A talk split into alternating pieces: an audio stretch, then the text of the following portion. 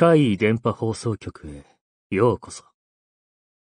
今回のお話は、こちらです。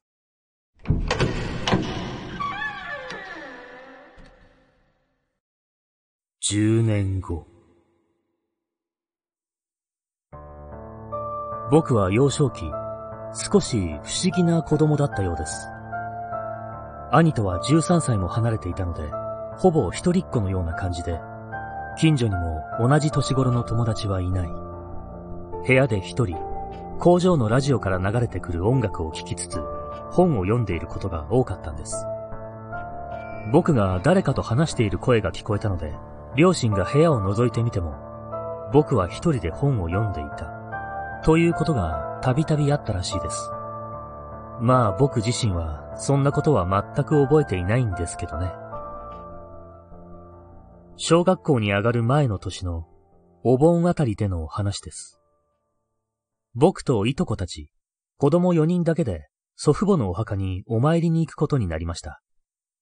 もちろん時間はお昼で、後から両親たちも来ますので、子供たちだけが先行するという形ですね。僕と同い年の男の子、一つ上の女の子に、二つ下の女の子の計4人。僕ら子供にしてみれば、ひと夏の冒険。まさにスタンドバイミー気分です。この頃映画はまだ制作されていませんが。子供たち4人で意気揚々とお墓を目指して歩き、何事もなく無事に到着しました。お墓を掃除し、お参りを済ませ、親たちの到着を待っていると、僕らのいるお墓の雲行きが、にわかに怪しくなってきました。それが、お墓の周りだけなんです。この辺一帯だけが黒い雲に包まれ、荒れ模様になっているんです。不思議なことに、お墓の周辺以外は日本晴れで、真夏の日差しが照りつけている。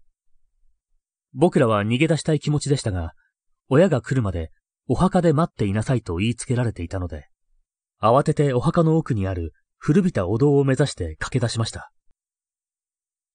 お堂の扉を開けて中に入るなり、突然の大雨と雷鳴が轟きました。そこで女の子たちは号泣です。僕と同性のいとこはビビりながらも平静を装っていました。すると、風がうなる音が僕らの方に近づいてきて、お堂の扉を何度も何度も叩きました。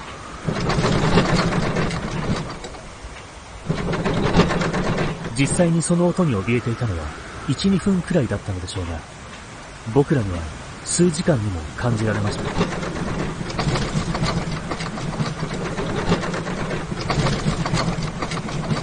そしてついに、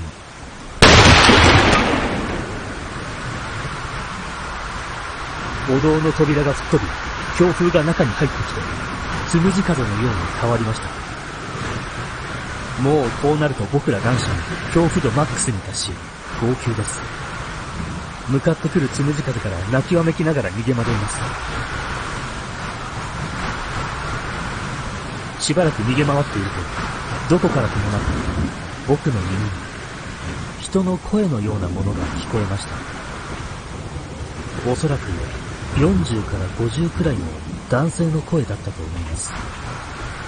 その声は、10年経ったら、迎えに行くから、待っとれよ、と言っているように聞こえたんです。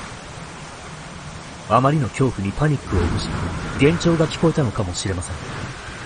ですが、その声を聞いて間もなく、つむじ風は消え、お墓の周りは何事もなかったかのように、真夏の日差しに戻っていました。やがてそれぞれの両親もお墓に到着して、恐怖で号泣している子供たちを見つけ、面食らったようです。僕らは必死に先ほどまで起きていた出来事を話すのですが、何分幼かったので、言ってることは尻滅裂。ところどころおえつ混じりで、大人たちには全く理解できないようでした。ただ、お堂の扉は壊れていて、雨水も残っていたことから、急な暴風雨で扉が壊れて、パニックでわけのわからないことを言っている。という感じで落ち着いたんだと思います。それから10年という月日が経った、ある夏の日。一つ上のいとこ、あの時一緒だったお姉ちゃんが、病院に運ばれたという知らせを受けました。部活が終わり自転車で帰宅途中、川に転落して意識を失っているところを発見されたとのこと。ハンドル操作を誤ったのか、暑さや貧血によるものなのか、原因はわかりません。僕たちは病院に駆けつけましたが、彼女の意識はまだ戻りません。病院からの帰り道、風が吹いてきました。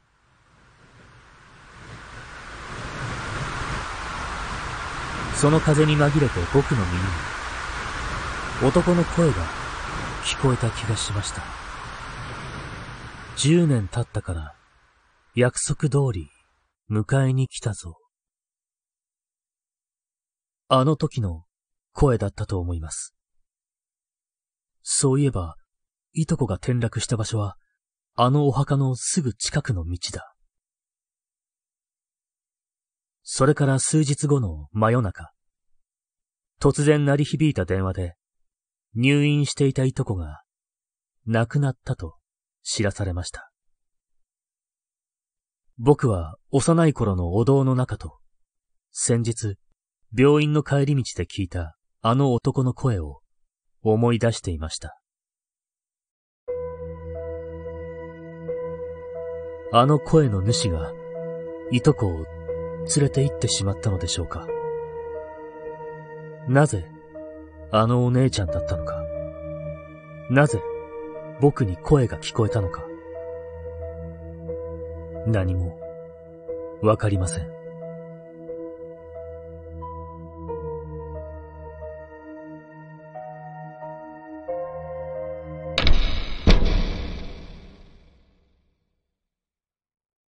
いかがでしたか？次は、あなたの身に起こったお話を聞かせてくださいね。